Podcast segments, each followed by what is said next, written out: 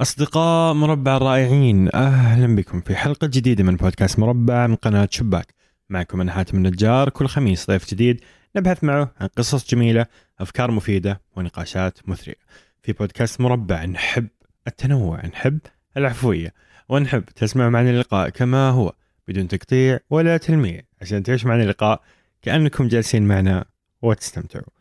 قبل ما نعرفكم ضيف اليوم نحب نشكر راعي البودكاست تطبيق Planit تطبيق Planit اللي يهدف لتنظيم وتفعيل نشاطاتك الاجتماعية وفعالياتك. تقدر من خلاله تبحث عن فعاليات موجودة حولك أو تنشر فعالياتك وتشارك الناس بكافة تفاصيلها عشان يسجلوا فيها. تقدر تحمل التطبيق من الرابط الموجود بصندوق الوصف. جربوه وبيعجبكم إن شاء الله. Planit كل فعالياتك بمكان واحد. أما ضيفنا اليوم فهو دكتور صالح الأنصاري مستشار الصحة العامة وخبير تعزيز الصحة ومكافحة الأمراض المزمنة. مع أن الدكتور صالح عرف أكثر شيء بالمشي الرياضة اللي يحبها ويروج لها بكل قلبه ويمارسها يوميا منذ سنوات ويكتب ويترجم حولها الكثير. لكن الرسالة الأهم والأعمق من المشي عند دكتور صالح والرسالة اللي كرس جهوده وسنوات عمره لأجلها هي تعزيز الصحة. ليش لهالدرجة مهم تعزيز الصحة؟ وليش لازم نوجه تركيزنا له أكثر من علاج الأمراض بعد فوات الأوان كيف كمجتمع نقدر ننجو من الكوارث الصحية اللي نعيشها واللي ربما نكون متوجهين للأسوأ؟ وأنت أنت شخصيا كيف تقدر تنجو حتى لو ما كنت حاسس بالخطر الآن؟ يمكن تكون متوجه له وأنت ما تدري. اهتمام دكتور صالح بهالقضية وسعيه لعلاجها ملهم جدا. بهاللقاء تكلمنا عن مسيرته الطويلة بالمحاضرات والأفراد أسرته بالمجالس العائلية لعمله في مناصب مهمة لخطواته الحالية في صناعة تعزيز الصحة. سعيد أن الضيف بهاللقاء أخذ راحته تماما وتكلم عن كثير من التجارب الشخصية والآراء اللي بيعتبرها الكثير منكم حادة جدا. أتمنى أن يعجبكم هذا اللقاء. استمتعوا يا رفاق. دكتور صالح الأنصاري أهلا وسهلا. أهلا وشكرا يا حاتم على هالفرصة. شكرا لك آه، أنت والله على هذه الفرصة الجميلة. أنا دائما أشكركم لإيش؟ لأني أنا أنا صاحب رسالة. وكل ما أحد أعطاني فرصة إني أوصل رسالتي أقول له شكرا. والله شرف عظيم لك. شكراً. آه، لا شرف عظيم. شوف شوف ما كذا؟ حتى دي لا هذه ورتك أقول شرف عظيم لك وما أقدر أقطع هذه مشكلة. ماشي ماشي. آه صالح سعد ينبعاوي. أوف وصلت للأرشيف. إي هذه ميزات المعدين لما يكونوا دقيقين. الله يحييك. متى آخر مرة أحد ناداك بهذا الاسم؟ والله بعضهم الآن أيام الجامعة وأيام الدراسه آه، الأسرة من ينبع والمدينة كانت صغيرة جدا ومجموعة من الأشخاص اللي يجوا من ينبع ويسكنوا المدينة يسموهم الينبعاوي فطب أهل المدينة كذا يعني فلان الينبعاوي وفلان الجداوي وهكذا. لكن بعض زملائي اللي آه، يعرفوني في الجامعة يتذكروا كلمة ينبعاوي لكن من زمان ما حد قالها أنت طلعت آه متى صارت انتقالة آه؟ مع مع خلص البكالوريوس ترتبت الأوراق الرسمية وكذا وأصبحت الاسم العائلة الأصل بل هناك تفاصيل مع الأسرة والشجرة واللقاءات دورية وفي ترتيب على العائلة اللي هي ما بين ينبع والجدة والمدينة معروفين ولنا لقاءات دورية معهم مع العائلة وكبار العائلة. فحتى التغيير صار رسميا يعني في أيوه الأوراق خلاص الرسمية. يترتب كثير. جميل. آه، إحنا الحين نتكلم على موضوع الانتقال وجدة والرياض وكذا بس أنت من أوه. منذ القدم يعني من اللي انتقلوا من بدري. أيوه إلى قصدك جدة إلى, و... إلى الرياض.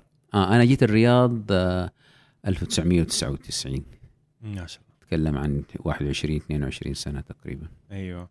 والآن طبعا في الهجرة الجداوية والشرقاوية للرياض. أها أيوه, أيوه. أيوه. لا صحيح. لأن أنا جربت المملكة كلها. عشت في المدينة كملت ال- البكالوريوس في جامعة الملك عبد العزيز في جدة. رجعت المدينة بعدين آه، أخذت الدكتوراه من دمام. رجعت المدينة ثلاث سنوات ثم عدت إلى الرياض أو استقريت في الرياض من حوالي 20 سنة تقريبا 21 سنة. فيعني جربت الأجواء الشرق والغرب والوسط. حتى زواجك كان من نجد. كان في في جدة بعد الوك- بعد البكالوريوس وأثناء فترة الامتياز. والمدام أهلها كلهم من مكة لكن الأساس من. نجد أساس أيوة. من تحس إنه هذا التنوع أعطاك انفتاح للأفكار أكثر؟ أيوه كثير. لأنه أم حسان الله يحفظها من من الناس اللي هم من أهل نجد لكن مختلطين جدا بأهل مكة. فيعني لما تجمع ما بين الثقافتين تجد إنه جيرانهم وأصدقائهم وصديقاتهم في المد... في الأحياء في الحي وفي ال... في الجامعة من من أهل الغربية. فأعجبني هذا الدمج. حتى عمي الله يحفظه أبو سعود آه، لهجته آه، نجدية لكن فنان في لهجة أهل مكة ويطلع ما شاء الله عليه يعني في من أخبارهم وصداقاتهم متعمقة جدا في مكة وكأنه من أهل مكة. آه. فهذا يعني الانفتاح على وعدم التعصب هذا كان مريح جدا وجزء من آه، ثقافة الأسرة. جميل. آه يمكن يستغرب البعض دكتور صالح اللي الآن يعني أحد أعلام الصحة في في السعودية. دخل الطب بالصدفة؟ أي والله بالصدفة مرة أنا كان عمي صديقي وأحبه ويحبنا ويحبني واتفقنا إن بكرة نروح مع بعض عشان نسجل في كلية الهندسة في جامعة البترول والمعادن. وقال لي أمر عليك ما كان عندي سيارة قلت له لا لا أنا أتصرف. نمت الصباح وصليت الفجر ونمت والبيوت كانت بالبركة قديم زمان كذا يعني بيت شعبي وهذا. الوالده الله يحفظها رحمها رحمها كانت في طرف المكان وأنا في المكان الثاني. فجت على الساعة 8 أختي تبغى تصحيني؟ عشان أروح لاختبار البترول معادن هندسة. فأمي الحريصة علي الله يرحمها قالت لها سيبيه نايم هذا راح اختبر وجاء وصحيت زي المجنون تسعة ونص راحت الاختبار وراحت اللجنة. كانت زمان البترول ترسل لجان للثانويات ياخذوا الشباب من, مدارسهم. فراحت علي راح علي يوم السبت يوم الأحد في الطريق. أخذت لقيت صديق من أصدقائي وقلت له لازم تشوف لي حل. طلعنا أنا وهو بسيارته ورحنا جدة. ثاني يوم أو ثالث يوم من بداية التسجيل في الجامعة لقيت نفسي في جامعة الملك عبد العزيز ماني عارف. صديقي أخذ هندسة خلاص. أنا مو بالضرورة أخذ هندسة خلاص هو راح. فلقيت نفسي يعني في 24 ساعة لازم أقرر قررت أنا أخذ كلية الطب. ومن يومها خلاص كملت في الطب. أيوه لا على طول. أنا حتى ذيك الأيام القبول كان سهل. يا راجل كانوا آه، في نفس اليوم الثاني والثالث من التسجيل كان آه، أحد الجالسين على النوافذ اللي يستقبلوا في الطلبات. صار يقول طب طب طب طب من يبغى طب من يبغى طب. فيعني كانت الأمور سهالة. ورغم إني دخلت الطب بمعدل في الثانوية العامة ذيك الأيام كانت 82% بس 82% ذيك الأيام أنا اعتز بها كثيرا. ما كان أحد يأخذ التسعينات وال99 دي كانت يعني دونها خرط إيه. القتاد يعني ما كان في إقبال شديد على الطب؟ لا كان, كان في فكرة الابتعاث كان في التعليم في بيصيروا معلمين بسرعة وكان في فرص إنك تروح العسكرية. كانت سهلة جدا. الكلام ده عام 1400 وبس. 1400 وبس. إيه. أو أيوه أنا كان عمري كم وقتها 1400 لم تكن على وجه الأرض. لم يكن عمري. لم تكن شيئا مذكورا. آه الحين كثير الحين في كلام كثير عن التخصصات والشغف والحب إيه وكذا. إيه. هل فكرة إنه دخلت طب أو هو مجال يعني صعب مجال ياخذ العمر كامل إلى حد ما آه كيف كانت تجربتك إنك تدخل مجال ما كان لك شغف فيه بعدين ما شاء الله صرت من ال... أيوه. منتجين فيه؟ لا والله أنا أخذته بجدية. الله يرحمها الوالده كانت تحببنا في العلم تحببنا في العلم وهي أمية. رحمها الله والله كنت وأنا طالب طبعا صغار ويبغى لنا أحد ينتبه لنا. يضيع كتاب الجغرافيا. فأقول لها ماما كتاب الجغرافيا ما أدري فينه. تقوم تدور تدور تجيب لي أي كتاب. تقول لي هذا هو؟ ما تك... ما كانت تقدر تقرأ كلمة جغرافيا. تجيب لي كتاب الفقه تقول لي هذا هو؟ أقول لا مو هذا. هذا لا مو هذا. وتشيل هم وأتذكر كان لي صديق يجي ذاكر عندي كانت تحضر لنا المجلس والشاهي والقهوة وتسهر معانا. وتجلس ثلاثة أربعة صحيين نايمين أصحيكم للصلاة تكملوا عايشة الجو معانا فكانت تحببنا في العلم. فأنا أخذت الطب من باب الاجتهاد في العلم مو من باب إنه عندي توجه وعندي فكرة وعندي اختيار وشغف في هذا الاتجاه. لا حقيقة لم تتبلور رؤيتي لما أصنعه في مجال الطب إلا على سنة سادسة وبداية الامتياز. في البداية أبغى انجح واصير طبيب، بعدين يصير خير. وخلال الست سنوات وفي الامتياز تماما تبلورت الرؤية وعرفت إيش أسوي في الطب. وهذه الست سنوات آه، كانت سهلة يعني آه لا والله كانت شديدة جدا أقصد ف... من ناحية إنه أنت م... يعني أنت تقول بتخرج ويصير خير؟ لا لا كنت أحصل كنت أحصل تحصيل جيد لكنني في تلك السنين أعطيت نفسي للعمل الطلابي للعمل اللاصفي العمل الكشفي العمل الثقافي. آه ولا زلت وحتى أصبحت عندي خبرات بعد ذلك في رعاية الطلاب والعمل الطلابي والتعامل مع الشباب. واستثمرت ما كنت أتعلمه من النشاط اللاصفي في جامعة الملك عبد العزيز آنذاك في إني أ- أ- أعطي الشباب ما تعلمته من مهارات وأعرف ماذا يحتاجون. ليش؟ أنا عندي قناعة إنه الطالب عندك آه، طريقتين. طريقة إنك تصير بوكش حق كتب ودافور وتقرأ وتكتب وت- وتخت- وتختبر وتنجح وإنك تكون لا إنسان متواصل متكامل شخصيتك علاقاتك تأثيرك قدرتك على التعبير قدرتك على القيادة قدرتك على على التاقلم جوة فريق. هذه ما ما يمكن تأخذها من الحصص. ولا من الكورسات ولا من الأساتذة في الجامعة. فعندي اعتقاد بأن العمل الطلابي والعمل اللاصفي أساسي بل هو أنا أعتقد أنه أكثر أهمية من التعلم نفسه لأنك آه، ممكن تكون آه، حافظ بس مش فاهم. زي ما. عظيم. آه سمعت فيما سمعت. انه دكتور زهير سباعي كان له آه، تأثير أي. كبير. فايش إيش قصتك مع دكتور والله؟ قبل الدكتور زهير السباعي أنا دخلت المستشفيات وعرفت جو المستشفيات واشتغلت في المستشفيات الكبيرة في جدة ما بين الجامعي والملك فهد والشاطئ كان اسمها مستشفى الشاطئ ذيك الأيام ولم يرق لي كثيرا العمل في القطاع الطبي العلاجي المباشر مع المريض حالة بحالة وكنت أرى في شخصيتي شيء من القيادة من الخروج للمجتمع التأثير في المجتمع التواصل مع المجتمع. فما خلصت البكالوريوس واستقريت في الامتياز إلا وقد آليت على نفسي إلا أن ما دام دخلت الطب الغلط على قولك. إني جوة الطب أشوف الطيف الواسع الذي يقربني من العناية المركزة والحالات والمريض والجهاز والدواء وإنه لا أشوف الطيف الأوسع اللي يخرجني للمجتمع. ففهمت إنه يعني أقرب ما يكون إلي هو الرعاية الصحية الأولية أو طب الأسرة والمجتمع أو طب المجتمع. فاتضحت الرؤية وصار في بالي إني أروح primary care يسموها رعاية صحية أولية. حتى أصدقائي يقولوا طب انت كيف حد كيف حيتحسن مستواك ودخلك المادي وإنت حق primary care يعني ما عندك عمليات ما عندك أدوات ما عندك تدخل جراحي مهارات معينة.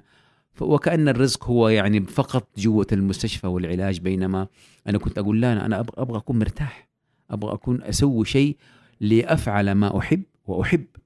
ما أفعل لأنه أعرف ناس في الصباح طبيب وفي المساء شاعر وفي آخر بعد الظهر ال- بالليل يمكن يطلع له بعض المهارات العقارية والبيع والشراء فأقول يعني ده مشتتين يعني أو الشخص المشتت بالطريقة دي ما يقدر يركز على قضيته وأنا حبيت في الرعاية الأولية وبعدها عرفت دكتور زهير السباعي مم. هذا تحس إنه هرب من ال... يعني اللي يكون آه، م- م. طبيب بعدين شاعر بعدين هو قاعد يهرب من مجال آه لا هو. يعاني مما نعاني منه من سنين ويمكن لا زلنا بن- بنسبة أقل يمكن من عدم التوجيه أخي العزيز أنا لما أكون طالب ثانوية عامة لابد أن أخضع لدراسة تصنيف تشخيص تعريف آه أرسم لنفسي رسمة كاملة جسديا نفسيا حسيا بصريا شعوريا من حتى من ناحية الميول آه، ال- ال- ال- الاجتماعية وكذا بحيث إني أسوي لنفسي صورة ودائما أنا أخت... يعني أمثل اختيار التخصص في اتجاهين ثلاث اتجاهات. أن تعرف نفسك جيدا ثم أن تعرف التخصصات كلها وليس بالضرورة ما علمت إياه. يعني أنا خلصت من كلية الطب وأنا أعرف 16 أو 18 تخصص فقط. باطنة جراحة نساء أولاد أطفال آه، عيون مخ... آه، نفسية الأشياء اللي أخذت فيها كورسات. طيب أنا بعد ما يعني تعمقت في هذا الموضوع وفي اختيار التخصص وجدت أنها تصل إلى حوالي آه، 80 تخصص. داخل الطب. داخل الطب. مم. وأنا لم أرى كل البانوراما. فأنا أقول للناس دائما أول مرحلة إنك تعرف نفسك شخصيتك ميولك. وفي profile test personal profile test يسووا بعض الناس باحترافية. ويقول لك أنت تنفع تكون قائد تنفع تكون مخرج تنفع تكون ممثل تنفع تكون مغني لأنه بيسألك أسئلة كثيرة ومعمقة. فاعرف نفسك. وهذه اللي دائما نفتقدها. بعدين اعرف التخصصات الأوسع واطلع في الهليكوبتر كده وشوف كل ال- ال- المشهد الكامل. ما تدخل من من الثانوية على الباطن على على تخصص باطن على بورد وانت ما شفت بقية التخصصات الأخرى. المرحلة الثالثة هو الماتشنج إنك تسوي يعني مناسبة لهذا.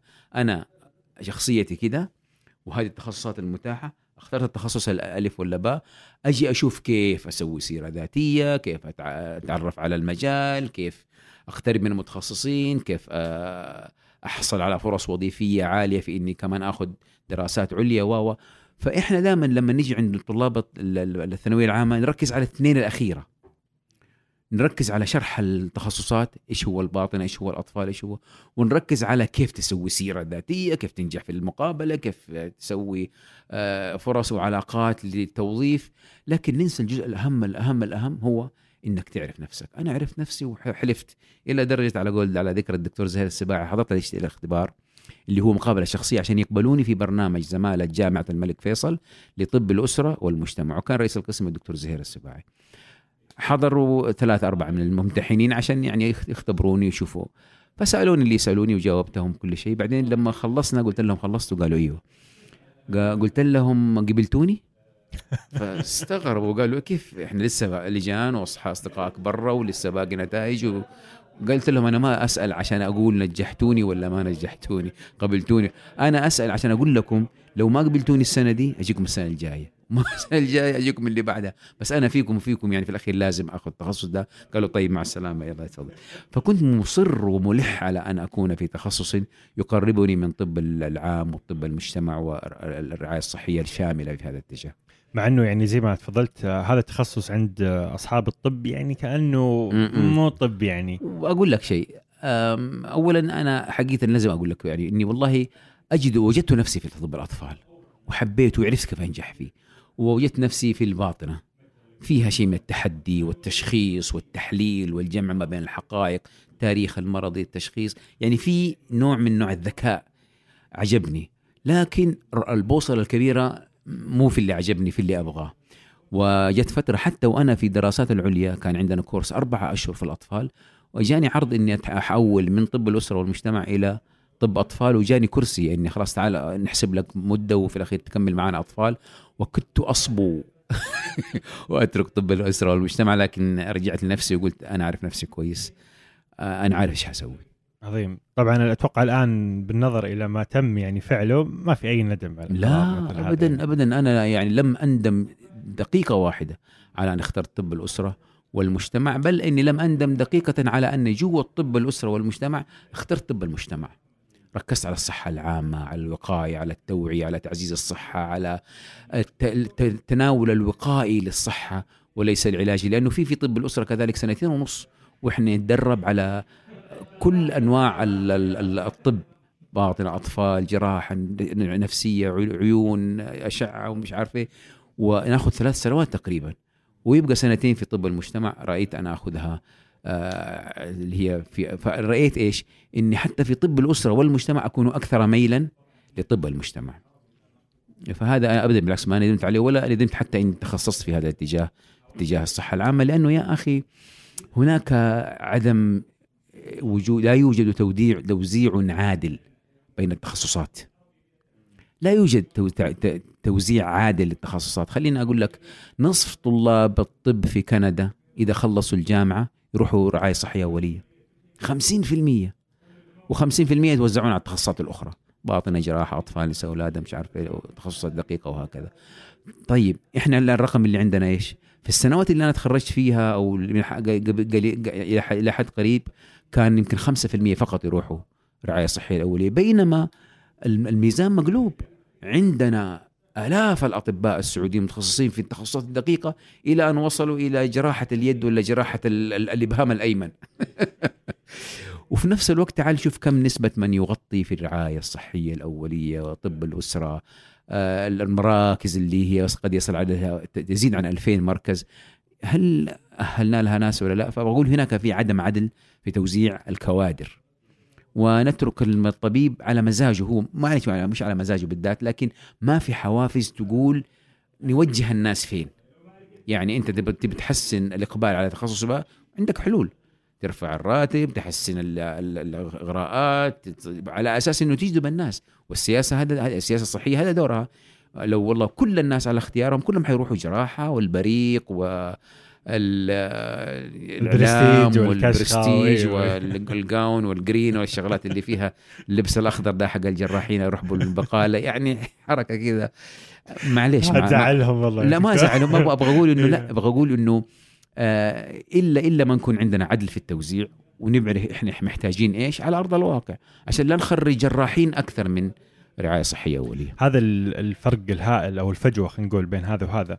مم. هي اللي قاعدة تنتج لنا مجتمع هذا صحيح. يمرض أصلا. هذا صحيح هذا صحيح بكل المقاييس. بل إننا بحاجة مو فقط إلى أطباء رعاية صحية محتاجين إلى متخصصين في تعزيز الصحة في التوعية. طبعا أنا حسبت لك الرقم لما قلت لك عندنا 2000 مستش... آه، مركز صحي. كيف لو قلت لك إنه عندنا 24 ألف مدرسة؟ إيش يبغى لها من تعزيز الصحة التوعية تغيير السلوك تحسين البيئة المدرسية آه، تفعيل التوعية الصحية هذه كلها أسس. خليني أقول لك أنا عندي قناعة إنه في مجتمع زي مجتمعنا إحنا مركزين على ال tertiary care واللي هو الرعاية الثلاثية أو المتخصصة وبنصرف عليها مليارات. يأتي بعدها ال secondary care الرعايه الثانويه اللي هي مستشفى أبو 100 مس- 100 طبيب 200 طبيب sorry 100 سرير 200 سرير يسموها secondary care وعندنا ال primary care اللي هي مراكز الرعاية الصحية الأولية. أنا أعتقد إننا لسنا بنفس الحاجة إلى tertiary ولا secondary ولا primary إحنا محتاجين primordial care نبغى نعلم الناس الفرق بين التمرة والجمرة فيما يتعلق بالشربات الغازية ال- الوجبات السريعة تفريش الأسنان الضغوط النفسية والتعامل معها basics basic أشياء مرة أساسية. ولو نجحنا فيها سنة لا يمكن أن ننجح إلا ان إلا إذا وصلنا ل آه، زي ما يسموها grass root في المجتمع إلى ال- ال- جذور. جذور المشكلة. وجذور المشكلة ليست نقص أطباء. جذور الم- المشكلة نقص وعي وخذ مثالا مريض مريض السكري لما يأخذه عدم الوعي إلى العناية المركزة وإلى غسل الكلى وغسيل الكلى وإلى ليزر العيون لأنه والله ما أحد قال له إنها قضية lifestyle قضية نمط معيشي. كمية ما تأكل النشاط البدني التعامل مع الضغوط دي كلها وبالذات أنا بتحدث عن النوع الثاني من أنواع السكري. وعلى هذا قس أمراض شرايين القلب وارتفاع ضغط الدم والكوليسترول دي كلها جزء كبير منها. أي أنا لازم أعيد أسميها وطولت في النقطة دي لازم أعيد أسميها أمراض النمط المعيشي أمراض الجلوس. ميور جراي استشار في جامع في وزارة الصحة البريطانية يسمي السكري مرض sorry يسميه متلازمة نقص المشي. النوع الثاني طبعا. النوع الثاني. أيوه. يسمي النوع الثاني من السكر اللي هو الأكثر انتشارا. يزيد عن 80% من الحالات أو يمكن يصل 90% من الحالات كلها النوع الثاني يسميها متلازمة نقص المشي. يعني خلي المجتمع يمشي وينتهي السكر. بس خلاص بس خلاص. المشكلة. لا إلى حد ما بس قول لي كيف؟ كيف تخلي الناس تمشي وهذا الكلام ياخذنا كمان لقصة إنك آه، آه، شوف قديش أنا رجعت لل- لل- لل- للجراس روت للجذور تحت. الناس ما تعرف تمشي. كيف؟ في المجتمع الناس ما تعرف تمشي.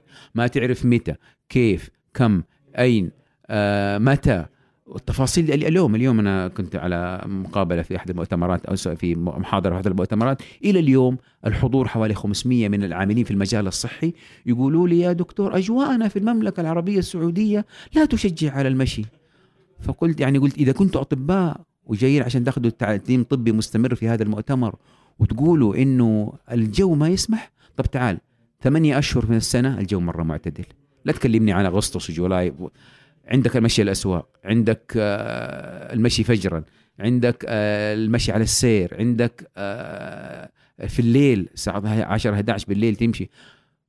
فإذا كانوا عاملين في المجال الصحي يقولوا إنه المشي صعب وما مستحيل طب تفضل يا حبيبي أنت طبيب ولا مستشار ولا إن شاء الله إيش واصل؟ لكنك جاهز أن تكون مثلك مثل بقية الشعوب بقية الشعب اللي اللي زيك المتعلم زي غير المتعلم في الإصابة بالسكري. أعرف مستشارين في كل التخصصات. أمس والله للاسف الأسبوع الماضي كنت في مستشفى ضخم كبير من اضخم أضخم واقوى أكبر مستشفى المملكة. يكلمني زميلي. اكتشفت إنه درس معايا في طيبة الثانوية زمان. وقال والله يا دكتور سكري وضغط ومشاكل وأنا وقاعد. وش بتسوي؟ والله أنا شغال في زراعة الأعضاء. طيب. فالقضيه يبغى لها يبغى لها ما إعادة ما نظر. تشعر دكتور إنه في لا لا في فمي ماء خليني ساكت. مو مشكلة لا لا خذ راحتك. ما تشعر إنه في نوع. من آه، خلينا نقول لوم الضحية ولا هي فعلا فعلا يجب أن نلوم طبعا إحنا قاعدين نلوم الضحية.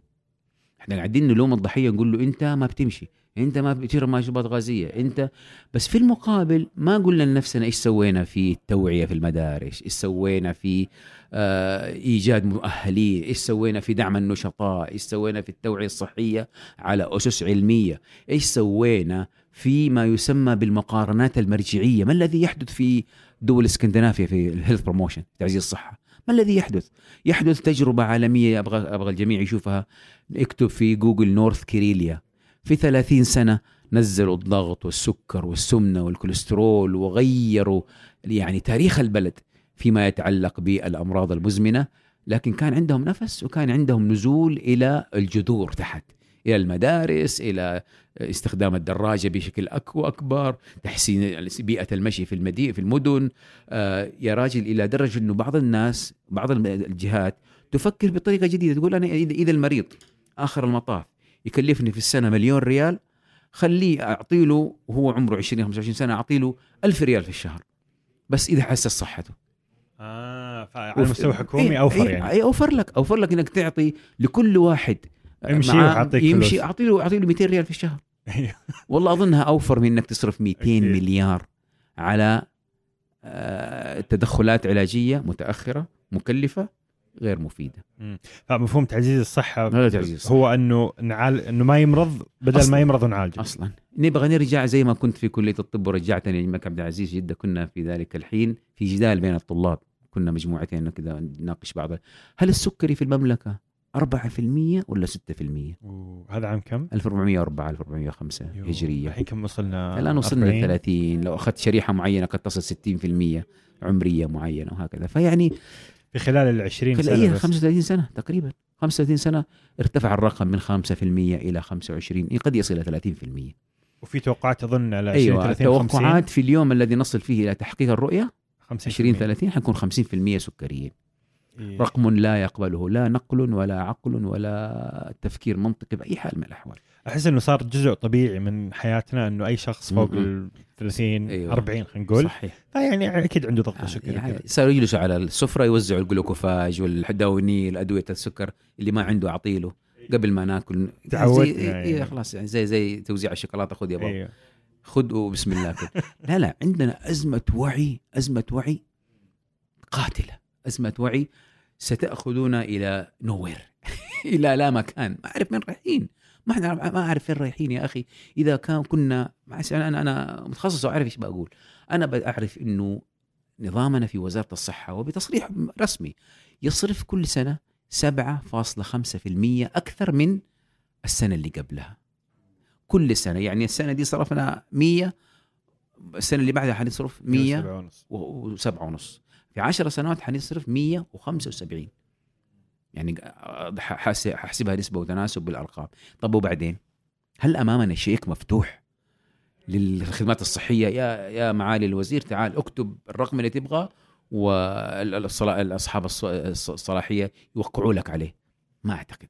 سيأتي يوم من الأيام سنسأل نفسنا ليش؟ ليش؟ ليش ما أين نحن؟ وهذا مؤشر آخر دائما أتحدث عنه في تعزيز الصحة وأقول والله شوف لا تقولوا لي أكبر مستشفى وأضخم وأحسن و- وفي صيغه أفعل قولوا لي أين نقع نحن في تصانيف دول العالم؟ في السكري فين مرتبتنا؟ في الضغط فين مرتبتنا؟ في الكوليسترول فين مرتبتنا؟ في السمنة فين مرتبتنا؟ واطمنك ترى حاجزين العشر الأوائل. في كل الأمراض كل البلاوي هذه. فيعني تعزيز الصحة ضرورة لا مناص منها. وعندنا درسين تعلمناها من الرؤية 2030 صرنا نسأل نفسنا وبعدين كيف جودة الحياة عمر الإنسان كيف حيعيش. والدرس الآخر القاسي أعطتنا هو كورونا. لما قالت لنا كورونا إنه من يمرض ومن يحتاج العناية المركزة ومن لا قدر الله يتوفى في كورونا هم مين؟ مرضى الأمراض المزمنة، رقم واحد اللي عنده ضغط. هو اللي يكون خطورته مرة عالية. يعني معنى الكلام إنه لو إحنا في مجتمع صحيح لم نكن يعني لنخشى كورونا بنفس الدرجة ولم نكن لنغلق. وما حصل في السويد وأنا رحت السويد وتعلمت هناك صحة مدرسية وحليب مدرسي وعرفت إيش بيسووا بالضبط. قلت والله مر- مرة ما أستغرب. حتى والدليل إنه كل العالم يسمون الرياضة تمارين سويدية. عشان تعرف إنه السويد هذه منتشر فيها إيش؟ النشاط البدني والرياضة وفي أفكار وتسهيلات كبيرة جدا إني أخليك نشيط صحيح. كل يوم تقدر تمشي لك 10 15 كيلو 20 كيلو تجري 7 8 كيلو وهذا متاح لكل المجتمع. قل لي كيف؟ أقول لك تعلم وخذ يعني تعزيز الصحة بجد تعرف كيف توصل لهذه المؤشرات. هذا دائما يمكن إحنا عندنا مشكلة في في عالمنا إنه عندنا مشاكل بس ما عندنا حلول. نتحلطم ونقول نحن العرب والعرب والهذا والسعوديين والمدري إيش. آه، أشعر إنه الهم هذا واضح إنه موجود عندك ولكن يمكن الفرق إنه أنت فعلا أخذت على عاتقك آه، الحلول لا سويت كثير أنا سويت شيء يعني حك... سويت شيء ما شاء الله حكيني أبغى. اسمع قصتك كيف حاولت إنك تحل تعزز هذه المشكلة أيوة. من البداية أنا يعني سمعت إنه حتى كنت في العائلة تيجي تجمع ال- مع الأعمام الأسرة صحيح قبل قبل تويتر وقبل ما يعني آه، تشتهر وقبل ما يصير ما شاء الله في آلاف أو أيوة، مئات أيوة. آلاف متأثرين كيف أيوة. كيف كيف كنت تترجم هذا الهم إلى والله يا أفعال؟ أخي أنا في هذا الموضوع آه شغوف شغوف وعندي تاريخ كمان يعني لما أشوف اللي حولي. لازم أقول لك إنه بعض أقربائي توفوا في 42 43 أحد أقربائي توفي وعمره 52 سنة. ضغط سكر بتر أطراف ليزر جلطة غسيل كلى. عمره 52 سنة. 52 سنة يعني في بعض البيئات ينقز في في الجبال أيوة. ينطط في الهايك يخلص شغل ويروح يستمتع كذا إيه، بحياته. إيه، إيه. 52 مو كبير. وعندي أيضا يعني فهم في الصحة والطب وتعلمت كثيرا من طب الأسرة والمجتمع والأستاذ الدكتور زهير السباعي حقيقه و الثله التي استقطبها لهذا البرنامج علمونا قديش الوقاية خير من العلاج، الوقاية أرخص من العلاج، الوقاية قبل العلاج. وهذا الكلام ده كله لا ينفع أن يكون شعارات، نعيشه كل يوم أفضل، ولما نعيشه حنعيشه في الطفوله كيف تخلي أطفالك من بدري يعرفوا كلمة صحي غير صحي كيف آه، تدمجوا في المدارس وتتحدث عن إيش ممكن يصير جوة المدارس من أنا ترجمت كتاب بعنوان تعزيز الصحة من خلال المدارس. تعزيز الصحة من خلال المدارس. هذا الكتاب يقول لو أرادت الأمة أو الدولة أن تعزز صحتها فعليها أن تبدأ بمصنع الإنتاج. مصنع الإنتاج لكل المواطنين هو المدارس. في يوم من الأيام كنا طلاب دخلنا عمرنا ست سنوات وخرجنا عمرنا 18 سنة. إيش صار في ال 12 سنة هذه؟ في البيئة في التعامل في الأكل في آه، ال- العدل اللي يحصل في كل المدرسة. البيئة اللي ممكن تكون هي بيئة معززة للصحة. كيف يسووا لي مزرعة صغيرة في المدرسة عشان يعلموني من أين يأتي الغذاء؟ مو الغذاء اللي نشوفه هو في البقالة لا الغذاء هو اللي تزرعه بنفسك وتشوفه. وفي تفاصيل أخرى إيش ممكن يصير في المدارس. وتعال في الإعلام الجديد تعال في الإعلام العادي تعال في آه، التخصصات تعال شوف الجامعات. يا أخي بعض الجامعات وبعض المدارس تفتخر بأنه عندها مطعم آه، خمس نجوم من مطاعم ال- ال- ال- الوجبات السريعة. يعني في في في في إشكالية. فأنا أعيش الشغف ده وكنت أوصل الفكرة في كل فرصة أجدها. وكنت أيضا حتى لما تجتمع العائلة زمان كان في طبق إيه، اللي يعرض الشرايح Kodak. شركة اسمها Kodak طلعت طبق. بروجيكتور ما بروجيكتور هي اللي كان شرايحه كده 3 3 ملي 3 سم مربع. وكنت أعرض الشرايح للأسرة هي على جدار ونطلع كهرباء ونوصل ومش عارف إيه عشان آه، يشوفوا بعض الأشياء البس- البسيطة في التغذية والنشاط البدني والتعامل مع الضغوط والنوم المبكر و و- إيش ممكن يحصل وكيف يأتي الضغط وكيف يأتي السكر والأمور هذه. أيضا آه، عملي في وزاره في وزارة التربية والتعليم آه، مديرا عاما للصحة المدرسية أعطاني الكثير في مجال تعزيز الصحة. إيش ممكن أسوي؟ وكان في مشروع كبير حقيقه لتعزيز الصحة وسميناه أنا والله يرحمه محمد الرشيد وزير التربية السابق. سميناه تفعيل الدور الوقائي للصحة المدرسية. تفعيل الصحة المدرسية في يوم من الأيام كانت مكان الذي يوزع فيه الإجازة المرضية. أو تعطي له دواء يرمي الدواء يأخذ الإجازة لأنه هو أصلا ما جاك عشان الدواء جاك عشان الإجازة. وكان في توجه علاجي بحت إلى درجة وجود أطباء عيون أخصائي جلدية أخصائي فين؟ في الرعاية في سموها الوحدات الصحية. غيرنا هذا كله في ثمانية أو حوالي لا والله حوالي تسعة أو عشر سنوات حولنا هذا كله إلى توجه وقائي. صرت أتخلص من الوظيفة حق الأخصائي عيون وأقول العيون مكانها وزارة الصحة. مش أنا أفتح عيادة عيون في مدارسي ولا في وحداتي. وآخذ الوظيفة وأروح بها مصر آه، السودان سوريا ونجيب عليها تخصص صحة عامة عشان يسوي برامج وتوعية وتغيير هذا هذا النموذج اللي يعني استمر عشر سنوات. لو استمر لرأينا شيئا مختلفا لكن سبحان الله تعرف هناك يعني التغيرات في, في الأمور جعلت إنه نرجع مرة ثانية نلاقي مقاصفنا زي ما هي من 50 سنة. نلاقي للأسف الشديد معلم التربية البدنية يرمي الكورة للأولاد في الحوش ولا آخر واحد يجيب الكورة. هذه التربية البدنية. في في كلام لابد كان لابد أن يقال ويعمل داخل المدارس حتى تكون مدارسا معززة للصحة. بعد الصحة المدرسية أخذت تجربه الخاصة ثلاث سنوات في مدينة الملك فهد الطبية. أضخم مستشفى في وزارة الصحة. مدينة ضخمة وكبيرة فيها 1400 سرير ذيك الأيام. وجدت نفسي أنني أعيش في قصر من قصور المرض. ليش؟ لأنه اللي بتجينا في الأخير حالات سكر. لكن تعقدت بشكل مرة غريب إلى درجة المستشفيات العاديه المستشفيات العادية لا يمكن تتعامل معها. جانا حالة ضغط لكن جاله فتحة في شريان غريب جدا. سوى له مشكلة غريبة حتى التشخيص صعب يجي مدينة المكفى الطبية. لكن بالأساس المشكلة مشكلة الضغط. وعلى أساس كذا إنه والله مريض سمنه عملنا له اللي عملنا له هو في الأخير شلناه على كرسي خاص وعلى سرير خاص العملية بطريقة مرة خاصة بس هي في الأخير سمنه كيف كانت قبل عشر سنين؟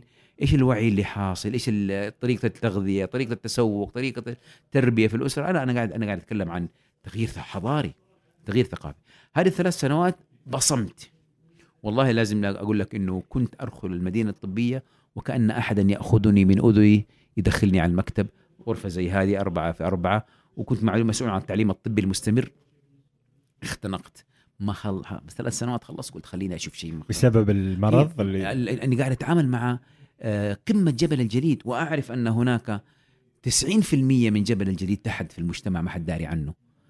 قلت لا خلاص شكرا. مدينه المكفاه الطبية على عيني وراسي وأعرف إنه في حاجة إليها في حاجة إليها. لا شك وأنا ما أقول ما أقول قفلوه لكن أقول آه، ادعموها بتعزيز صحة حقيقي يحصل في المجتمع.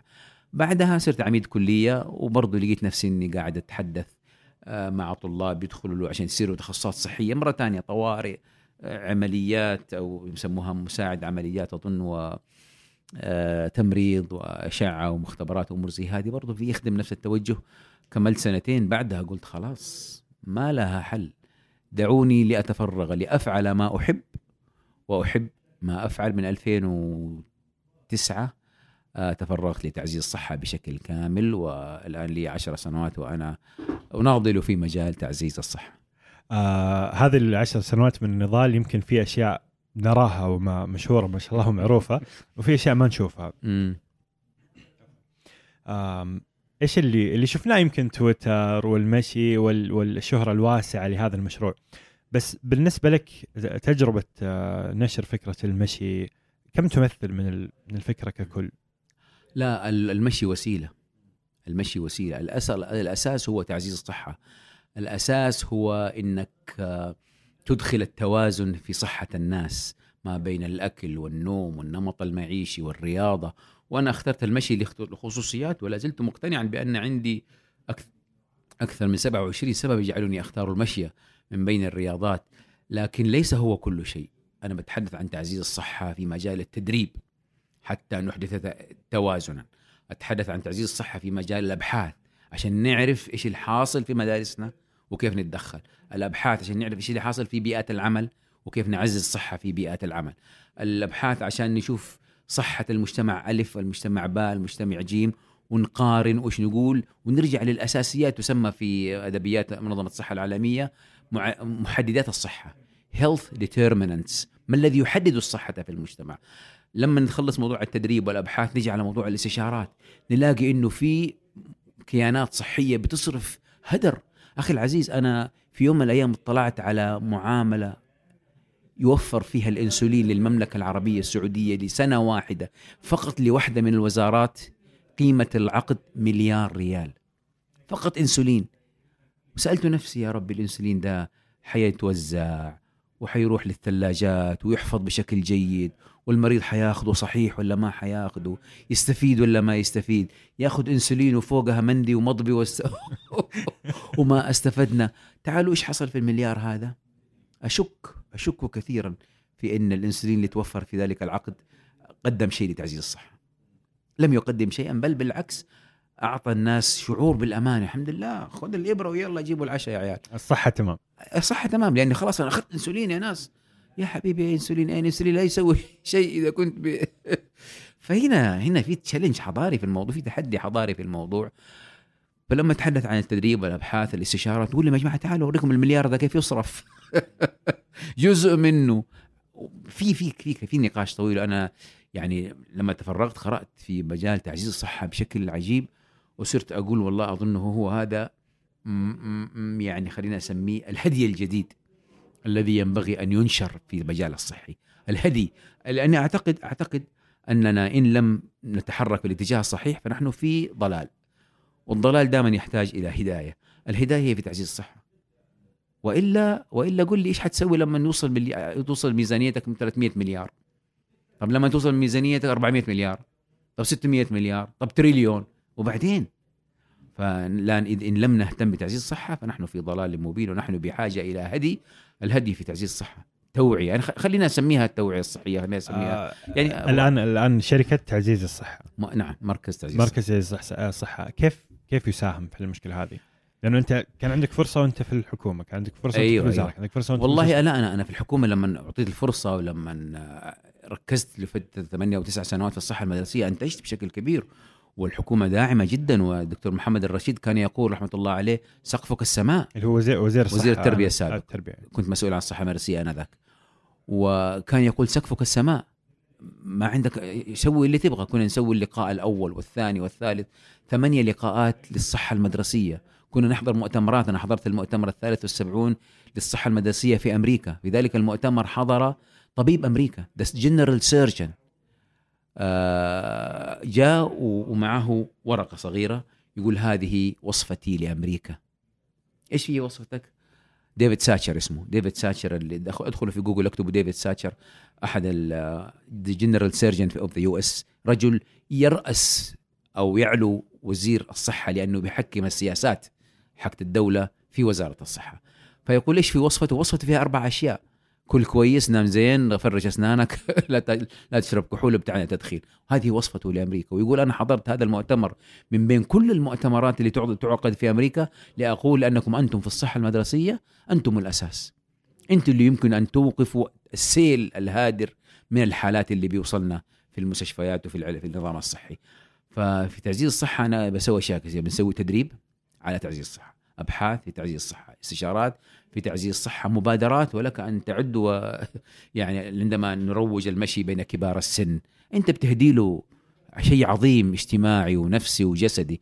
لما تروج المشي بين النساء وتسوي حملة أو أو بطولة أو تنافس لما آه، تتحدث عن خمسة عشر مدارس تدخل فيها وتغير النظام والبيئة وتشرك مدير المدرسة في تعزيز صحة المدرسة تعال شوف كم طالب حيستفيد.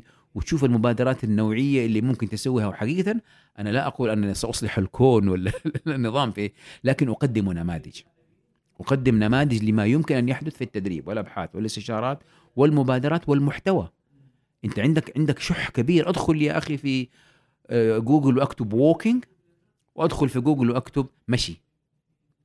ستجد الفرق الهائل ما يحتاج ما يحتاج تتخيل. المحتوى يعني. ضعيف ضعيف جدا. بس واحد من ال الأفلام اللي ترجمناها اسمه 23 ساعة ونصف شوهد إلى أنا أعتقد الان وصل عدد ما يقل عن 10 ل 11 مليون مشاهدة بالعربي؟ ترجم آه. هو دبلجتهم يعني من الإنجليزي آه أيوة للعربي أيوة. 23 ساعة ونصف آه هذا الفيلم كتبت عنه قصص نجاح وأحدهم كتب 30 دقيقة غيرت حياتي لأنه الفيلم إيش بيقول؟ بيقول اليوم 24 ساعة خذ منه نصف ساعة للرياضة وخلي 23 ساعة ونصف للجلسة والشاشات وفي السيارة وفي البيت ونايم ومش عارف إيه. بس أعطيه نص ساعة لإيش؟ للرياضة. إيش من رياضة المشي؟ لماذا المشي؟ يفصل في هذا في حوالي 8 دقائق الفيلم. آه، اللي شافوا الفيلم يقول هذا الفيلم غير حياتي. فأنت بتحدث عن تدريب أبحاث استشارات محتوى ومبادرات. وهذه المبادرات مو تقول عشان أصلح الكون لا عشان to prove the concept زي ما يقولوا.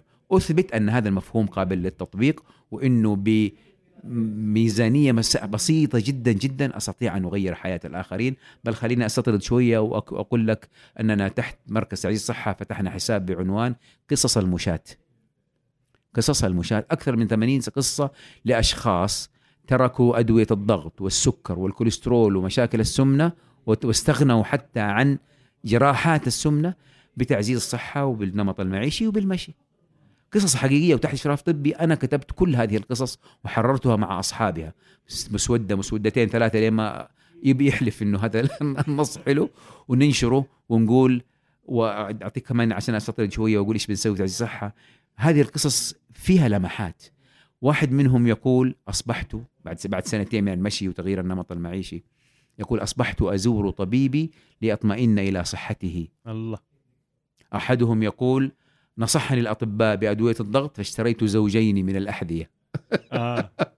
ولقيت علاجي في الحذاء. الله يكرمك ما هو في مش في الدواء. مش أدوية الضغط. أحدهم يقول آه رفعت السماعة في نهاية الفيلم. في نهاية القصة. رفعت السماعة على خمسة عيادات أقول لهم شكرا يا عيادة الضغط. قفلوا ملفي. شكرا يا عيادة الق- القولون قفلوا ملفي. شكرا يا عيادة العظام قفلوا ملفي. شكرا يا عيادة النفسية وال- والقلق والأرق قفلوا ملفي لأنه أخذ بالرياضة والنشاط البدني ونفعف وصار يعرف زي ما قلنا التمرة من الجمرة وصار يهدي الناس ويتحدث عن قصته بل بعضهم أصبح يستضاف في بعض الديوانيات عشان يقول قصة حياته قصة انتقاله من 167 كيلو وزنا وضغطا ومشاكل. إلى ناشط من نشطاء آه، تعزيز الصحة اللي ينشر الفكر وينشر الثقافة. هنا أنا بوضوح قدرت أثبت أن المفهوم قابل للتطبيق. يعني نتكلم يمكن عن المشي وعن تعزيز الصحة اللي يمكن المشي أحد نتائجها كعلاج للحياة. مهم. ت- تشعر أنه لهالدرجة هو فعلا فعال. أيوه أيوه أيوه. إحنا أطباء ولنا أب اسمه أبو قراط. يسمى أبو الأطباء أو حكيم الأطباء أو أول الاطباء يوناني. يقول المشي أفضل علاج للإنسان. وأنا كتبت كتابي قص... آه، كتابي صحتك في المشي. ذكرت فيه 44 مشكلة صحية تتحسن بالمشي.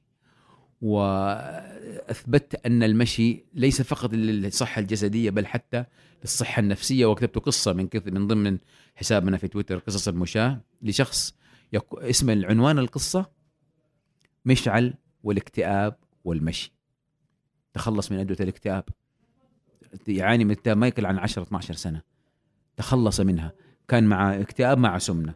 رياضة ونمط معيشي ومشي وت- وتغذية وأصدقاء وخروج ويعني حياة اجتماعية مختلفة تماما هو حتى ب- بالنسبة لموضوع الكتاب وموضوع مهم جدا. كيمياء الدماغ أذكر في دراسة على كيمياء الدماغ عند اللي أخذوا الحبوب كيمياء الدماغ عند اللي مارسوا الرياضة. مارس الرياضة هذا وكانت صحيح. النتيجة نفس بل الشيء. إنه ال- أم- لما تتحدث عن الإحباط وال خلينا نتكلم عن الاكتئاب تحديدا في درجات الأكثر شيوعا المشي أفضل نتيجة من الأدوية.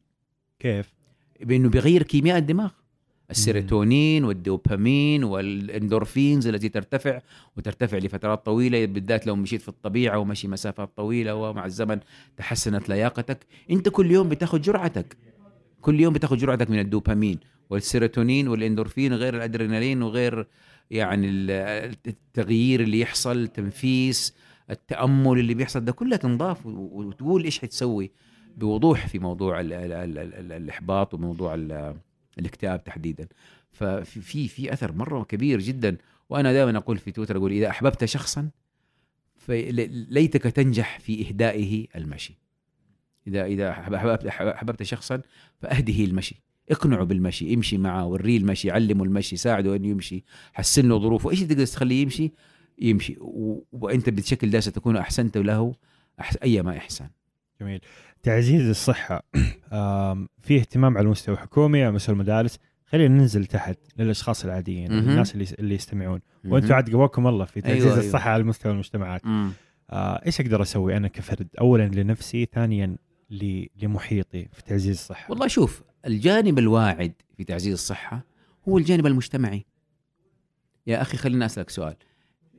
أرجع وراء 10 15 سنة مين كان يكتب مدير البلدية ولا أمين المدينة يقولوا لو سمحت سوي لنا ممشى. شوفوا المكان الفلاني فيه ممشى إحنا ما عندنا ممشى.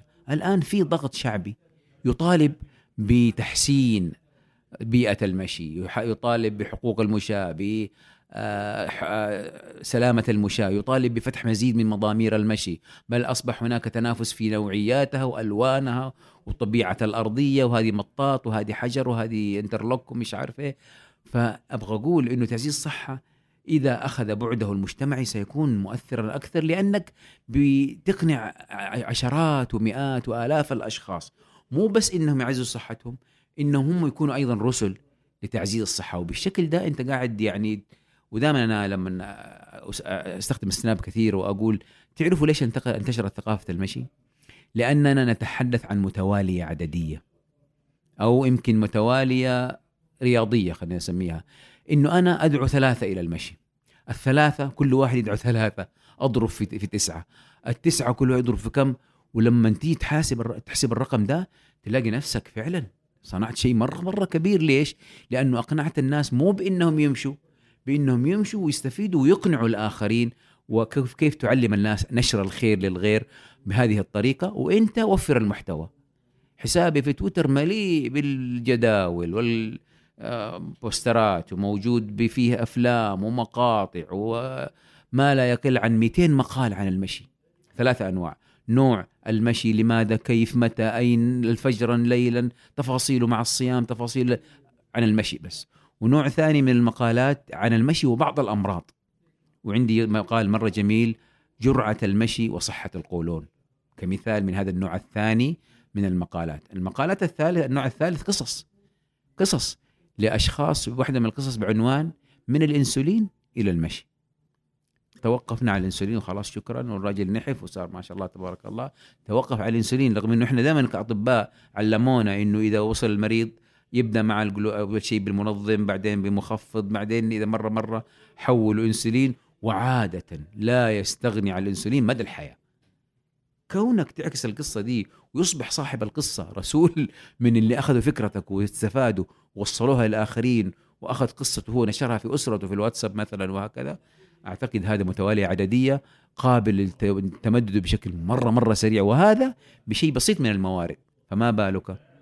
لو أعطي تعزيز الصحة آه، دورا أكبر آه، تبنته الجهات الم- المعنية آه، أخذت بي- بي- بي- بي- بي- بزمامه. ولازم أقول كمان إنه أنا أخذت تعزيز صحة كشغف مو كهواية وحب ووعظ وإرشاد.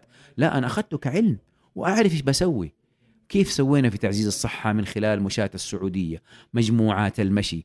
دخلت في العمق group و- الصحة في جروبات. تعزيز. لا أخذت موضوع آه، ال hiking والمشي في الطبيعة وحولته إلى دروب آه، دروب العرب. دروب العرب. حولته لأول مرة وأنا لازم أعتبر نفسي مؤسس رياضة ال hiking في المملكة. بدي بشيء من التواضع. ليش؟ لأنه ال hiking كان بيصير لكن إنك تسوي مؤسسة بعمل مؤسسي بمجموعة ودليل وفريق وخطة ومسار وبوصلة وإسعافات أولية و و- هذه أول مرة سويناها ب 2014 وقد انبثقت من مركز تعزيز الصحة. أول ثمانية رحلات هايكنج كانت تحت مظلة مركز تعزيز الصحة وكنا ن... ن... ن... حتى ال- ال- ال- الطاقية مطبوع عليها شعار المركز. والحقيبة الظهر حتى الظهر عليها شعار المركز بعدين رحنا لهيئه السياحة قالوا لا لازم تفصلوها وتسوي لها مؤسسة جديدة سوينا لها دروب العرب وسوينا ما لا يقل عن 200 رحلة كده أنا قاعد أضرب نفسي في مع... بمعدل حسابي معين ليش؟ لأنه اليوم الحين حتى ال hiking صار يعني موضة صار وصار. موجود في ناس الان كثير الآن. نتحدث أكثر من 30 منظم من منظمي رحلات ال hiking والمشي في الطبيعة والتسلق وكذا واصبح له اتحاد. أنا يعني أحمد الله أنني كنت أول من خرج بالناس في رحلة رسمية، تعال وسجل وبعدين فيها حبة بزنس بسيط إنه تعال أدفع عشان نوريك إحنا إيش بنسوي. ال- النقل والدعم والمويه والتغذية والإرشاد وفي محتوى توعوي أثناء الرحلة وهكذا. فكذا بتتكلم عن آه، يعني انتشار سريع سريع لأفكار تعزيز الصحة. وأنا لا زلت أقول أنه الذي أستطيعه هو ما استطعته في المجتمع. المشي وتويتر وال social media. لكن تعال قل لي إيش صار في المدارس. أقول لك لا لسه قدامنا مشوار. تعال قل لي إيش صار في بيئة العمل. أقول لك إلى اليوم لا تزال ماكينة بيع البيبسي والمشروبات الغازية موجودة في كل مؤسسة كبيرة. حط فلوسك وطلع آه، آه، وجبات س- اسمه ده. حلويات سكر. ونوع ما نبغى نذكر نوع عن نوع لكن هذا الكلام إيش صار فيه؟ أقول لك مو لسه هو في يدي لكن أنا عندي كل النو هاو وأبغى أقول أنني درست تعزيز صحه من باب التخصص والدقة والعلم وأعرف النظريات اللي قاعد أطبقها وأعرف أسوي الخلطة ألف مع الخلطة باء مع الخلطة جيم تنفع في تعزيز الصحة في بيئات ال- مثلا الكبار السن الخلطة ألف مع باء مع سين مع لام ممكن تنفع في بيئة تعزيز الصحة لما نتحدث مثلا عن الصناعات والتعرض للأخطار والأخطار المهنية تحتاج تعزيز صحه ففي المجتمع سويت شيء كثير لكن لما نيجي على العمل المؤسسي لسه أمامنا مشاوير ونحتاج أكسس ونحتاج وصول نحتاج دعم نحتاج فرص إننا نثبت ال- المفهوم. ليس في حياة المجتمع عموما بل في البيئات المتحكم فيها كبيئات المدارس وبيئات الجامعات وبيئات العمل وبيئات التوظيف المصانع في مساحة كبيرة جدا لتعزيز الصحة. بل أن تعود آه، تعزيز صحة الموظفين على المؤسسة وعلى الشركة على شكل تحسين في الأداء والإنتاج وتقليص الكلفة ال- ال- الطبية. بل يمكن تحسن الولاء إلى المؤسسة التي تهتم تهتم بصحتي وتقدم لي برنامج كشركات كشركة. قصدي. شركة أنا فيها بالعادة يطوروني عشان أنفعهم. إدارة الوقت خط التخطيط الاستراتيجي إدارة الموارد عشان أشتغل صح لأني علموني صح. لكن تيجي الشركة وتديني آه، برنامج في تعزيز صحتي تغيير نمط معيشتي التعامل مع الضغوط النفسية تعطي تعلمني كيف آكل توقيت الأكل ال- ال- التغذية متى أين؟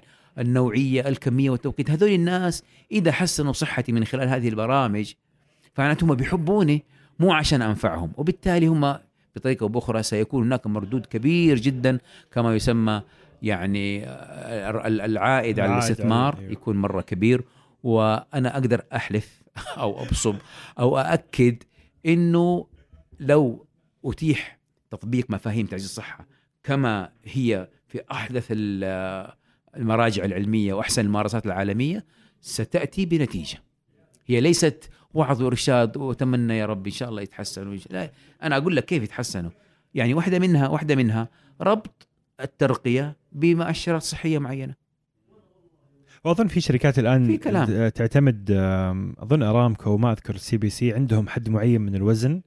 ما أعرف إذا تعرف. هذا في هذا وزن جزء. معين إذا بالضبط. كنت أكثر منه ما تدخل أصلا. بالضبط. أذكر كان في شباب أصحابي منطلق ينحفوا من- عشان يقبلوا أصلا. بالضبط. وهذا منطلق من نظريات علمية.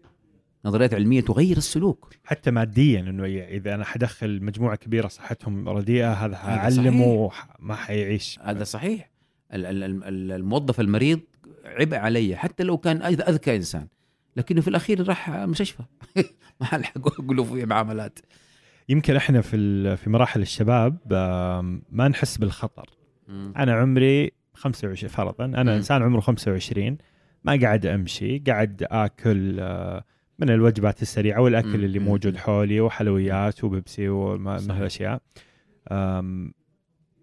قاعد على الكرسي طول الوقت قاعد على التلفزيون طول الوقت بتدور على زوجة أو تطبخ لي أو متزوج والمندي والمضبي. والمشوح والملون الآن ما في شيء يخوف بس إيش ينتظرني لهذا النمط المعيشي لما يصير. عمري 40 أنا خايف على الجيل اللي إحنا فيه هذا. إيش يصير؟ قل لي.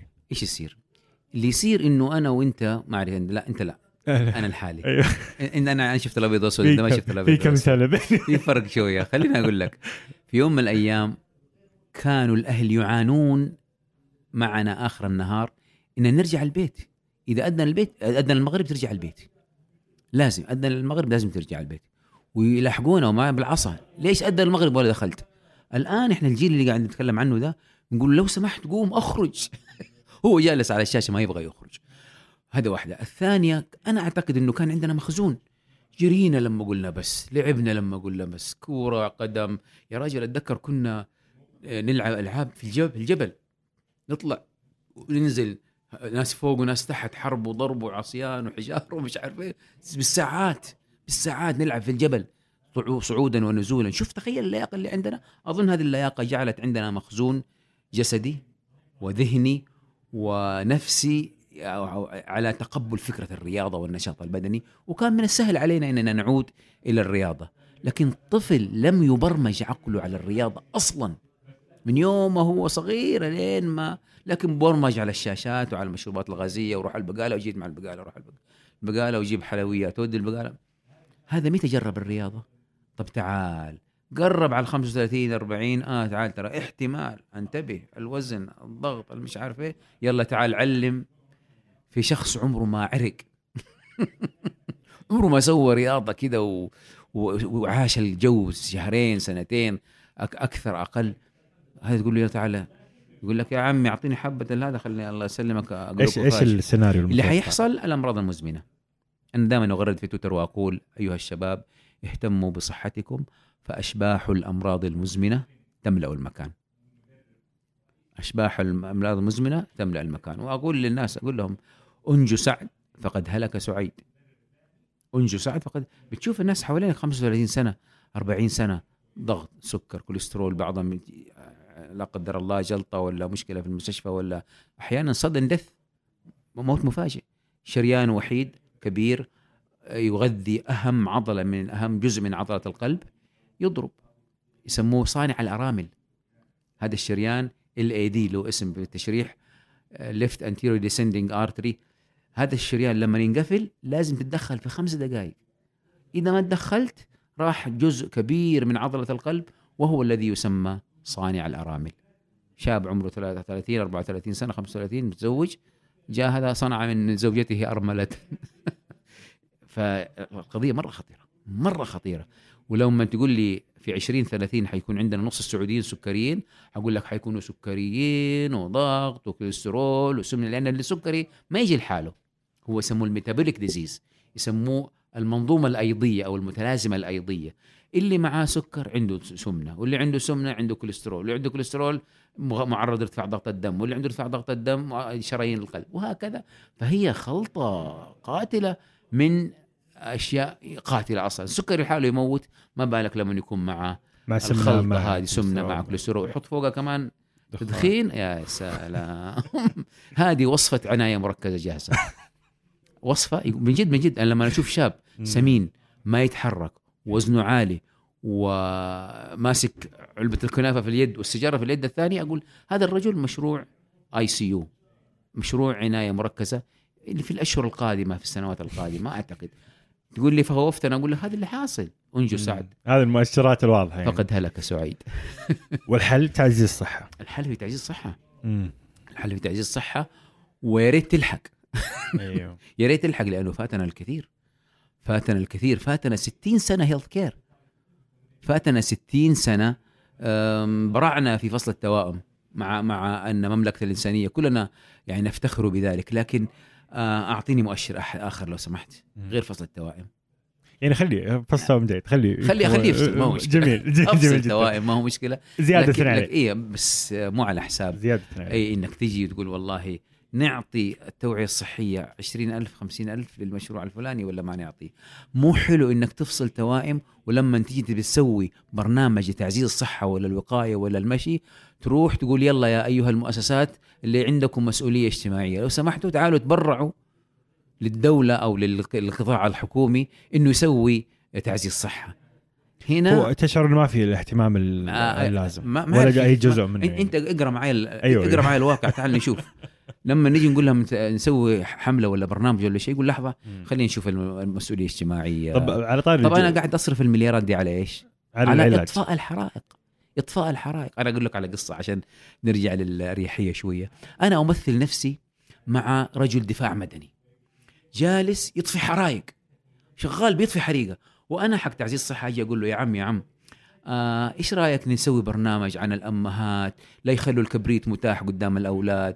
وبرنامج ثاني عشان الشطرطون نربط فيها ال- الأسلاك المكشوفة ونسوي ب... يا أخي قلت يا أخي في حريقة هنا في مو حريقة. يا أخي أنا إيه. ماني فاضي لك طيب مين حيس... مين حيسوي الوقاية؟ إذا كلنا نطفي حرائق مين حيسوي الوقاية؟ كلنا قاعدين نسوي آه تغيير شرايين كلنا قاعدين نسوي غسيل كلى كلنا مو كلنا مواردنا كلها راحت غسيل كلى مواردنا راحت للليزر في العيون بتر الأطراف تعرف إنه في عندنا ما لا يقل عن ستة آلاف حالة بطر كل بتر أطراف كل سنة في السعودية بسبب السكري؟ السكري. بسبب السكري. بسبب السكري. هذا كلام سمعته من شخص متخصص سألته قلت له إيش حصل بالرقم ذا؟ طمني لعله نقص من ذلك الحين من حوالي 12 سنة. قال لي مستحيل يكون نقص بل زاد. كم الرقم؟ إيه ده والله مستعدين تحرقوا تطفوا حرايق وتبتروا أطراف وتشتغلوا على غسيل الكلى وليزر و- ومش عارف إيه وتجيبوا أفخم جراح احسن أحسن بتر. أقول لكم ما صنعتم شيئا وما أنتم أصحابي. والله مرة واضح إنهم مش أصحابك. أنا قاعد أفكر في في ال- في الجذور أيضا. إيه لا لا مو آه. أصحابي لكن مش مش ما إحنا مش عدا. ما إحنا ما إحنا على نفس الصفحة. أيوه أيوه. ما إحنا على نفس الصفحة. آم، الشخص الفرد يمشي يأكل اكل صحي ينام. كويس. إيش يسوي الفرد؟ آه يتابعني في حسابي. تويتر يسمع الكلام. يسمع الكلام يدخل على اليوتيوب يعلم نفسه. لا يخرج من قصة الضحية. أنا ضحية المجتمع. أصحابي كذا الاستراحة كذا الجو كذا. أقول لك على شغلة كذا سريعة. يا ريت تقدروا تصنفوا أنفسكم المشاهدين والمستمعين. صنف نفسك. هل أنت من ذوي وهذا جزء من تعزيز الصحة عشان أقول لك قديش إحنا متعمقين في الموضوع. هل أنت من ذوي المرجعية الداخلية ولا من ذوي المرجعية الخارجية؟ يقول لك شخصين يدخلوا السجن. نفس الجريمة نفس المشكلة نفس الم- المدة. واحد منهم يقول أنا السبب. أنا دخلت السجن لأني سويت وسويت وصحبتي كانت سيئة ولا قدرت أغير و و و و و وسجنت. الثاني يقول يا أخي المجتمع هو اللي سبب. آه ما ربوني. آه مدري إيه ما علموني. آه والله صاحبي اللي فلاني. ويلمي الل- اللائمة على مين؟ على الآخرين. أيوه. السؤال من ينجح في تعزيز الصحة الصحة الشخصية؟ ذي المرجعية الداخلية ولا ذوي المرجعية الخارجية؟ داخلي اللي عنده مرجعية داخلية. يعني الوضع الخارجي سيء حيسحبك سيء أيوه انت يعني. أنت تبي تقول والله ما حد شالني وداني الممشى. إي والله أيوة. مسكين أنت مرة ضحية حرام. ما حد شالك حطك في السيارة وجرك من انك قال لك مسكين أنت ضحية. لا يا أخي. آه أنجو سعد فقد هلك سعيد. يعني مخيف بس مهم. نعم؟ مخيف بس مهم. أقول لك على شغلة. مم. أول ما أبدأ دوراتي في تعزيز الصحة عندنا دورة بعنوان صحتك بعد الأربعين آه، صحة القائد عندنا صحة الموظفين برامج كثيرة أسويها وبنسوي عناوين طبعا طبعا أخرى الصحة النفسية والمسرطنات وغيرها وغيرها كلها أشياء وقائية. أول شيء أعرض أقول لهم أين تقع الصحة في حياتكم؟ عندك المربع هذا آه، اللي هو مربع الأولويات. مهم عاجل. مهم عاجل. مهم غير عاجل. غير مهم عاجل. غير مهم غير عاجل. أقول لهم أين تضعون الصحة؟ لما أشرح لهم الم- الم- المثلث يقول كلنا حاطين الصحة فين؟ غير مهم غير عاجل. لا. آه مهم غير عاجل. مهم. أيوه. غير عاجل. غير عاجل. طب متى؟ آه. لما يجي. إن شاء الله. ما أعرف. متى متى متى يجي العاجل هذا؟ متى يجي ال- الغير عاجل هذا؟ وعلى فكرة ترى يعني ستقوم الساعة على شيء من هذا. حيكون في ناس يعني حيكون عاجل جدا. حيستمر حيستمر الوضع على ما إن لم يعني تكون هناك إرادة. إرادة قوية جدا سواء للأفراد أو إرادة لصناع القرار إنهم يقولوا إنه حان الوان موعد الوقوف مع النفس ونبدأ في التغيير صح في فئة أنا قاعد أفكر فيها وقاعد أنظر إلى التغيير اللي سواه يعني فرد واحد ما شاء الله مم. آه طلاب الطب اللي يسمعون الآن سلام. طلاب الطب تركيز مم. في هذا ال- ال- النشوة حقت إنه طالب الطب يخلص ويتخصص جراح ويتخصص مدري إيش ويتخصص مدري إيش إيش عندك رسالة لهم طلاب الطب؟ والله شوف إذا سوى الثلاثة خطوات وراح جراحة أقول له برافو عليك. أنت إنسان حق مهارات دقيقة مهارات آه، يعني أبغى أقول إنه رجعنا لموضوع personal profile test اللي تسويه لنفسك وتقول أنا عرفت نفسي 100% مش عشان صاحبي يبغى يروح هندسة في البترول والمعادن.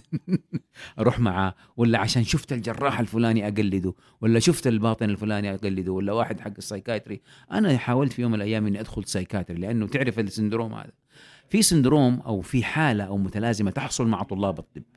يدخل باطنة يعشق الباطنة خلاص. يقول هي شوية يغير روح جراحة. الله هذا اكشن شوية يروح النفسي يقول إيه شوف هذا التحليل. هذه المشاكل الحقيقية اللي أقدر أساعد الناس تساعد نفسها وأطفال وكل ما راح تخصص وقال أوب هو ذا. فهذا اللي اللي حيلاقي نفسه في أي لحظة من اللحظات جات له وظيفة radiology أو أشعة يروح ورا الوظيفة لأنه مو عارف هو يروح فين.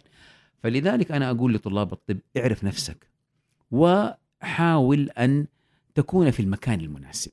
أقول لك على شغلة في بعض زملائي تخصصوا في النساء ولادة. طب كيف أخذتها؟ والله لقيت فرصة وجاتني فرصة ومش عارف إيه. لقيت نفسي هناك. مو أحد أخذني ولا أنا أخذت نفسي. فبعد فترة فاق متأخر جدا في الخمسينات في الستينات قال شوفوا لي وظيفة إدارية أقعد فيها أحسن لي. أنا ما أنا ماني حقنس اولاده ماني حقنس أولاد في المقابل لما تلاقي واحد طفولته تقول أنه عنده مهارات يدوية مهارات دقيقة مهارات إنه كان هو صغير يفك الترانزستور ويركب الترانزستور يفك الساعة ويتفرج فيها. هذا موهوب. هذا لو راح عيون جراحة دقيقة أذن آه، جراحة أذن داخلية مش عارف إيه. هذا حيكون brilliant في المجال ده. لكن واحد حق جري ولعب و leadership ومش عارف إيه بطل في النشاطات الطلابية واللاصفية والكشافة والرحلات والعمل الجماعي والقيادة. يروح عناية فم واسنان هنا شعري عناية يسموها oral hygiene أيوه. إنه يصير مساعد طبيب. ولا حتى على راتب ولا حتى على برستيج ولا حتى ما على شيء. بس بقول إنه يعني اعرف نفسك. إذا رحت وأنت مصامل وقايل إنه هذا هو تخصصي ستبدع وستكون رقم واحد في المعادلة كلها. لا والله تقول لي أنا والله بس وجدت نفسي ها هنا معناته قد تكون قد تكون ضايع. فلذلك وفي نفس الوقت في نفس الوقت كمان إحنا عندنا شيء اسمه رسالة في الحياة. أنا كنت كاتب هنا جت فرصة إني أقول وكن رجلا إن أتوا بعده يقولون مرة وهذا الأثر. وكن رجلا إن أتوا بعده يقولون مرة وهذا الأثر. ما مو معقول أكون مستر عادي. درست بطريقة عادية ودخلت الجامعة بطريقة عادية وتخرجت بطريقة عادية و... وأخذت وظيفة عادية ومت بطريقة عادية ودفنوني بطريقة أيضا عادية. إيش سويت في الحياة؟ لن تفعل شيئا دابال إلا إذا كنت متخصصا عارفا وتعطي في هذا المجال. وأنا دائما أستحضر بعض النماذج لبعض الأشخاص. مثلا اللي يكون في الصباح طالب إعلام مثلا. في المساء متطوع في جمعية خيرية ولا مكان خيري في قسم الإعلام. في المساء عنده بزنس صغير ولا قطاع خاص خاص به هو أو يساعد فيه برضه إعلام. فياكل إعلام ويشرب إعلام ويعيش إعلام ويفكر إعلام ويحلم بالإعلام. هذا سيبدع. أما اللي يكون صباح عقاري وفي المساء فنان وفي في الليل ما أعرف يعني. هذه القصة دي وعلى فكرة إحنا بحاجة كثير كبيرة جدا ل يعني توجيه طلابنا واولادنا إنه ولذلك أنا الحمد لله لو جينا على الجانب الشخصي لقيت أولادي كل واحد دولة مو دولة أمة لوحده. أنا ترى محضر خاتم عن موضوع العائلة والأسرة ما شاء الله تبارك الله. أيوه شيء يعني ما شاء الله يعني آه بقول إنه جميل. لما يفهم الإنسان نفسه يسوي شيء كبير. جميل عظيم. آه يمكن في كثير حالات آه لأشخاص مبدعين في مجالات ومؤثرين وكذا بس تجي على حياته الشخصية تجد إنه يعني غير آه، على غير خلق جيد يمكن ساحب على عائلته يمكن أولاده يكرهوه الوضع يعني غير جيد. أنت طب أسرة ومجتمع. آه، أولادك ما شاء الله تبارك الله الآن ما شاء الله كل واحد في مكان. يمكن في ناس ما تعرف. آه. حبار يمكن أكثر شركة ابداعيه مفضلة بالنسبة لي هي حبار. برضو آه أكبر أولادك صح؟ حسان. حسان أكبر أولادك حبار. حبار. تحدث العربية. عبود. من إبداعات عبد الله آه تراكيب. من إبداعات سعد. سعد. آه ما شاء الله حتى ابنتك الآن معمارية. اركيتكت أيوه. مصممة و... معمارية. معمارية معمارية. في آه الأخ... الأخيرة في الثانوي لسه. لسه في الجامعة باقي. لسه في الجامعة. إدارة أعمال بس لسه ما ما شاء الله. إيش السر؟ كان في اهتمام كبير في العائلة. الخلطه السحريه الخلطة السحرية أول خمس سنوات من العمر. كيف؟ أول خمس سنوات العمر علمهم الإبداع علمهم الحرية علمهم التعبير عن الرأي علمهم الاختيار الرشيد. آه أنا كنت أمسك الأولاد أقول لهم هذه تفاحة صح؟ إيش ممكن إيش نستخدمها؟ تفاحة ناكلها. لا لا لا هذه ممكن أضربك فيها. إيه. ممكن أطلع البذور حقتها وألعب فيها على الطاولة لعبة أنا وأنت كمكم ولا شيء زي كذا.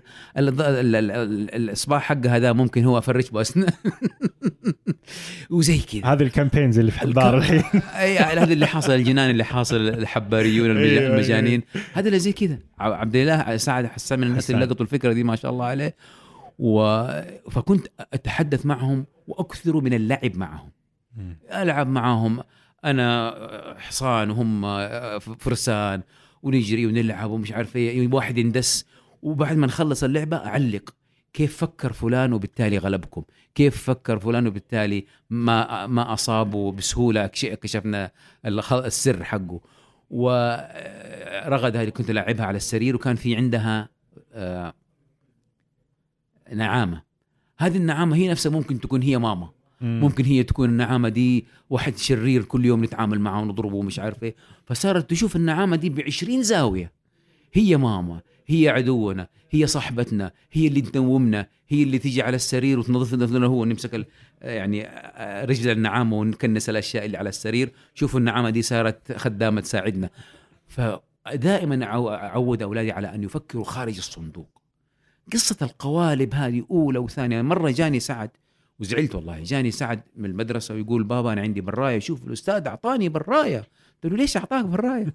قال لي أعطاني برايه لأنني كنت مش مرة كويس يعني مؤدب وهذا. قلت له إيش سويت؟ قال لي كتفت. كتفت يعني حطيت إصبعي على دقني ويدي هنا وقعدت طول الحصة وأنا مكتف. قلت له الله لا يبارك. يبارك في الشغل هذا اللي يخليكم كلكم تكتفوا. طب إيه. فين التعليم؟ فين مم. الإثارة؟ فين الش- الشغف اللي عند الأطفال؟ كيف تخرج الإبداع الذي بداخلهم؟ غير كذا رحلات المشي في الطبيعة والهايكنج. أنا مرة أخذتهم إسبانيا ودربتهم مشوار 14 كيلو من قرية لقرية. وصلنا هناك خلاص الولد سعد هذا طاح طاح على أرضية ال- المحطة خلاص ألحق الباص قبل ال- ال- ال- القطار قبل لا يرجع. وإلا نضطر نبات في قرية مم. غريبة ومش عارف إيش. آه، المشي في الطبيعة كنت أحبه وأخذهم في الكشاف طلعات والطلعة تكون نشيطة جدا مليئة بالهذا. إلى درجة اننا ممكن نلعب بأي شيء. أي شيء في البيت ممكن يصير لعبة. حجر آه، علبة كبريت فاضية بكت مش عارفين تخيلوا إنه هذا بيتنا. مين يدخل قبل؟ وهكذا. آه، إضافة لذلك إنه في نقاش طويل ولازم أقول لك حقيقة أنا بيني وبين أولادي إلى اليوم. إلى اليوم. ما عمرنا ناقشنا قصة أغنية طلعت ولا فلان انشهر ولا المشاهير إيش سووا إيش ما سووا لا لا. أنا قاعد دائما حكا نقاش فكري راقي جدا بدون بدون مبالغة وبدون يعني آه، مزايدة. نقاش فكري ما الذي يحدث حولنا؟ ماذا يحدث؟ لماذا؟ كيف؟ وين كيف؟ يتم النقاش؟ لأن برضه على سمعت كان السفرة في كان على عندكم الشاي ال- المائدة. عبود يحب يسوي الشاي والقهوة. ما شاء الله عليه طباخ فنان. أي إلى الآن ترى. إلى إلى اليوم يسوي لنا القهوة والشاي وتعال شوف السواليف اللي تطلع. بس المائدة كانت عندكم مقدسة. المائدة أيوة، المائدة. لازم الكل يجلس دائما أيوة على أيوة الطاوله طبعا. طبعا أقل شيء وجبتين في اليوم.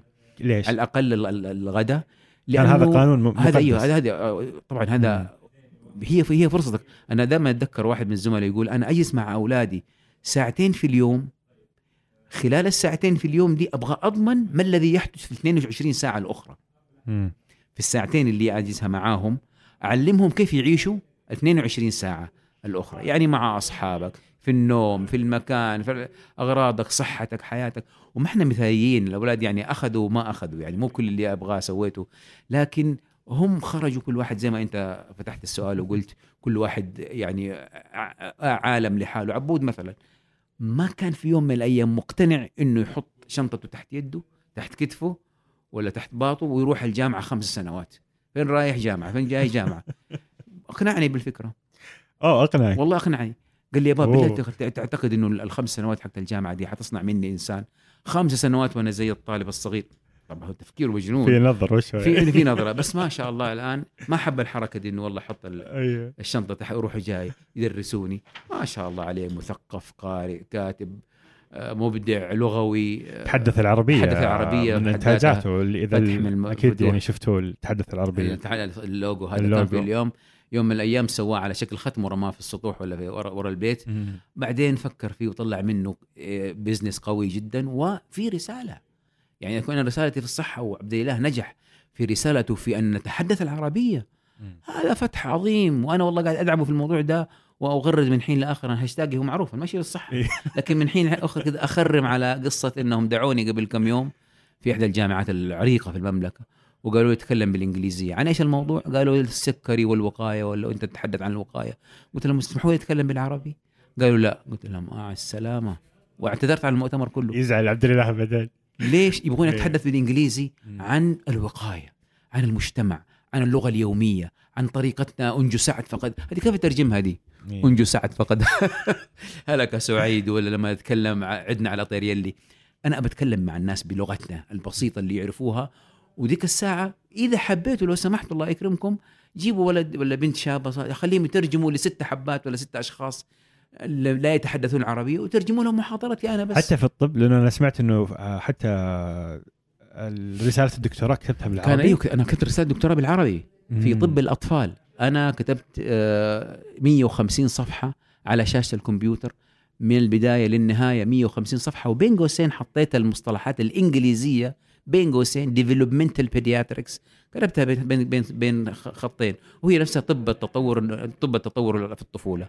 أو طب تطور الأطفال. كان في تجربة جمعكم عليها دكتور زهير زهير صحيح؟ السباعي لا هذا الرجل هو دعمني في هذا على فكرة. أيوه. كل أصدقائي في نفس الدفعة. بالفكرة أنه لا بالعربي. دعمني لأنه ما كانت الجامعة تقبل إنك تسوي رسالة دكتوراه في الطب أيوه. بالعربي. وقف معنا وكنت أنا الوحيد من بين 14 طالب براس- دراسات عليا كتبت بالعربي ودعمني في الفكرة. وطلعت قطعة جميلة جدا. قطعة جميلة. ليش؟ لأنها عند الطب تطور الأطفال، متى الطفل يقول بابا ماما، متى يوقف، متى يمشي، إيش المقارنة بين القرية والمدينة، إيش المقارنة بين السعودية وأمريكا، ما هي العوامل التي تؤثر في تطور الطفل؟ وعلى فكرة هذا الموضوع هو اللي خلاني أنجح مع أولادي في إني أعرف كيف يتطورون. لغتهم كيف تتحسن. كنت أقول لهم على على السفرة إن البيت كبير لازم يقولوا رن اللي يقول رن يا ويله. إن البيت كبيرا هذا يعاقب. إن البيت كبير رن. كان البيت صغير رن. رن. هم يقولوا رن. خلاص. فمن هل حببتهم في اللغة العربية بشكل أن أنا أعرف لغة القرآن ولغة الحضارة ولغة 400 مليون عربي عايشين في العالم العربي؟ ليس لديهم كلية واحدة ولا كليات تعد على أصابع اليد تحد تعلم باللغة العربية. الهزيمة دي يعني لازم يعني نعتبرها ونعترف كل المتخصصين مع احترامي الشديد لأساتذة الكبار الذين يدعمون التعليم بالإنجليزية. أقول لهم هذا انهزام وهذه انهزامية وهذه التسليم بلغة الغالب وهذا تطبيق لا- لا- لا- لكلام لا- لت- تطبيق لكلام ابن حتى خلدون. في الطب. حتى في الطب. مم. حتى في الطب. و- و- وأنا مستعد أنافح عن هذه القضية ولو تحب نسجل بودكاست عن هذه فيها. مناظرة هذه. أنا أنا أنا متحمس الموضوع ده إلى إلى إلى, إلى النخاع. فتحدثوا عربيه تحدث حتى. العربية وأعرف لماذا. مم. أعرف لماذا وماذا سيحدث لو. مم. يا أخي أديك مثال.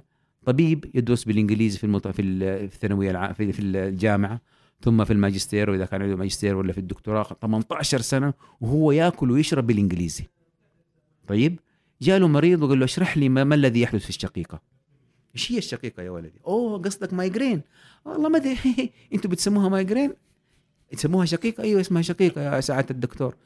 إيش يعني شقيقة؟ أنا والله أنا عارف migraine اسمها migraine وخلاص كل يا أخي هذا كيف حيثقف الناس إيه. في موضوع الغذاء والنشاط؟ وش علاقة الشقيقة بال- بال- بالأكل؟ وش علاقة الشقيقة بالمش عارف إيه.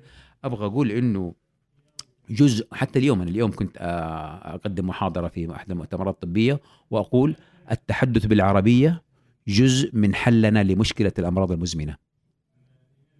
جزء من الحل لمشكلة الأمراض المزمنة في المجتمع أن نتحدث العربية في الطب أو على الأقل على الأقل نمكن الطبيب أن يتحدث لغة عربية جيدة. وعلى فكرة أطمنك من الحين أطباءنا الذين يدرسون بالإنجليزية لا يتقنون الإنجليزية. وحضرت معاهم كثير مؤتمرات يكسر واضرب والله إلى درجة في الأدبيات موجودة. أساتذة بروفيسورات بريطانيين حضروا لمؤتمرات حضرها بعض العرب وتحدث العرب بالإنجليزية. الأطباء الإنجليز قالوا لو سمحت الله خليكم تحدثوا بلغتكم ولا تكسروا. لا تكسروا لغتنا. آه، لحظة هذا يمكن آه، بس أبغى أقول كلمة إيه، أخيرة. كذا كذا هناك فرق هائل وأرجوكم تأملوا القصة هذه. هناك فرق هائل بين أن تعلمني بالإنجليزية وبين أن تعلمني الإنجليزية. علمني الإنجليزية ستة شهور. ال- الكلمات والتراكيب والإعراب واللغة وال spelling وكل شيء. طيب؟ واعطيني ستة شهور لغة إنجليزية مرة قوية وخليني قوي في ال grammar قوي في ال pronunciation قوي في في السماع تمام؟ وخلاص. هذه تكون شرط من من شروط تخرجي من كلية الطب عشان لازم أتعلم. مو بالضروره إنجليزية. طيب ليش ليش إنجليزية بالذات؟ ليش مو فرنسية؟ آه، المتغلب. ليش؟ لأنه آه، الدول. في شمال أفريقيا تدرس الطب. آه مو بالإنجليزي؟ بالفرنسية. طيب ليش؟ بالفرنسية. غريبة ليش؟ لغه؟ الغالب آه الغالب المستعمر. في, أفريقيا أيوه العم أيوه العم ال- ال- تعليم الطب الإنجليزي تتوقع له أثر في الفجوة هذه بين ال- المجتمع والتوعية الصحية طبعا طبعا جدا مم.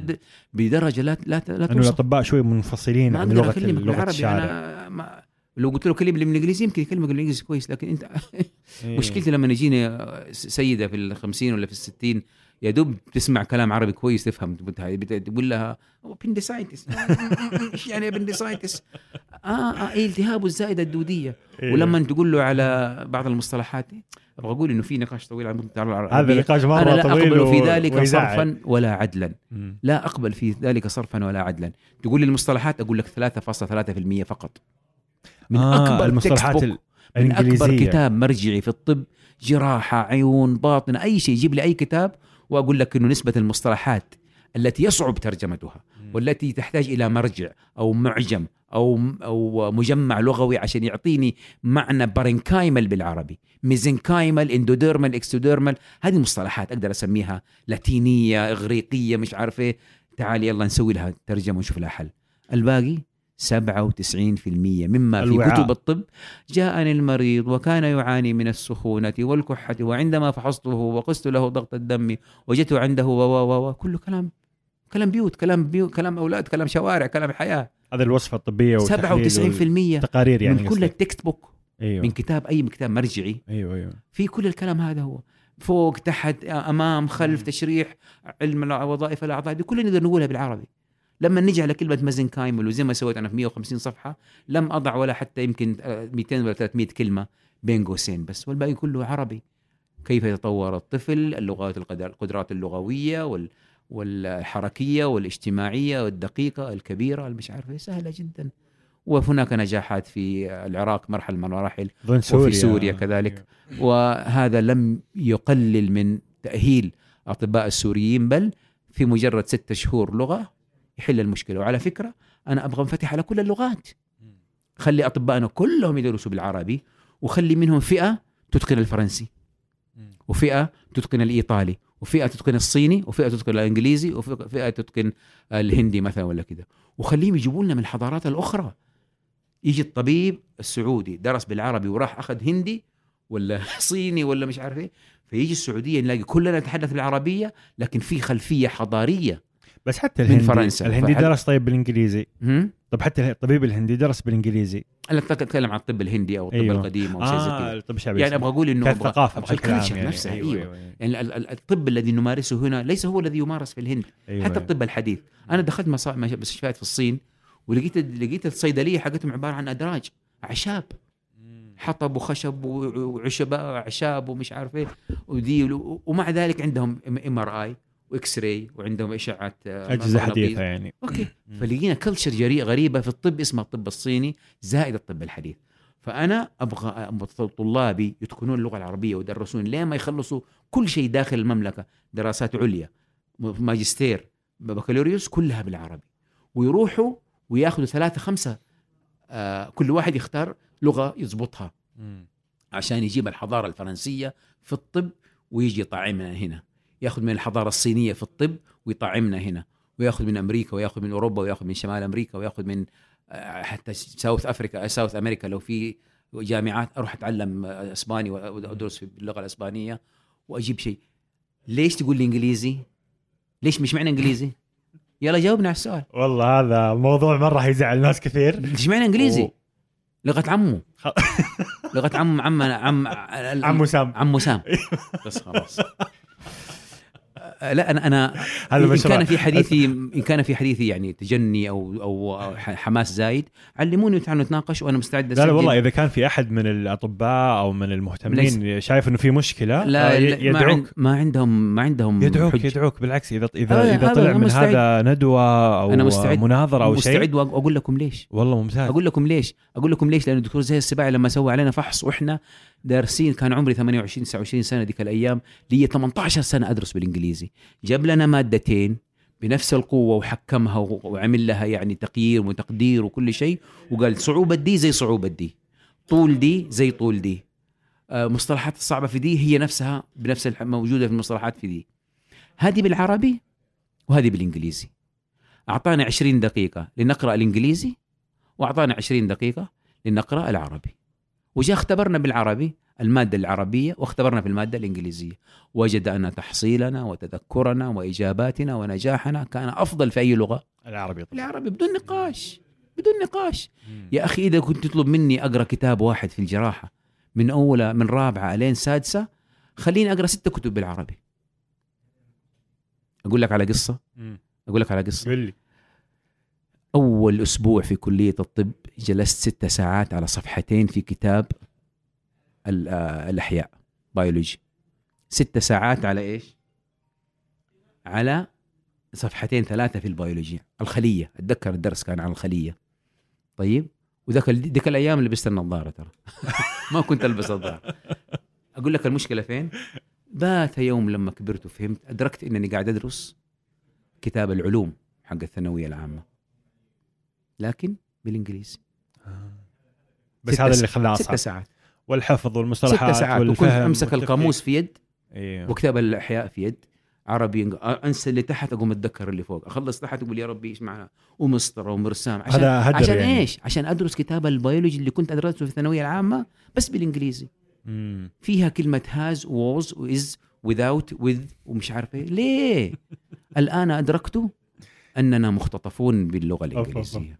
والله هذا عاد مشروع عد... موضوع مشروع عبد الاله تحدث العربي. هذا مشروع عبد الاله جزء من جزء من مشروع عبد صحيح. عبد الاله تحدث صحيح. العربية. والآن ترى شغالين على أشياء يعني جميلة. الله آه، فترقبوهم. الله. آه، إحنا طولنا عليك. الله وأخذنا أكثر من الوقت المطلوب. سعيد بكم. وكان وقتا ممتعا معكم. طلعت ال- المديني الذي بداخلي.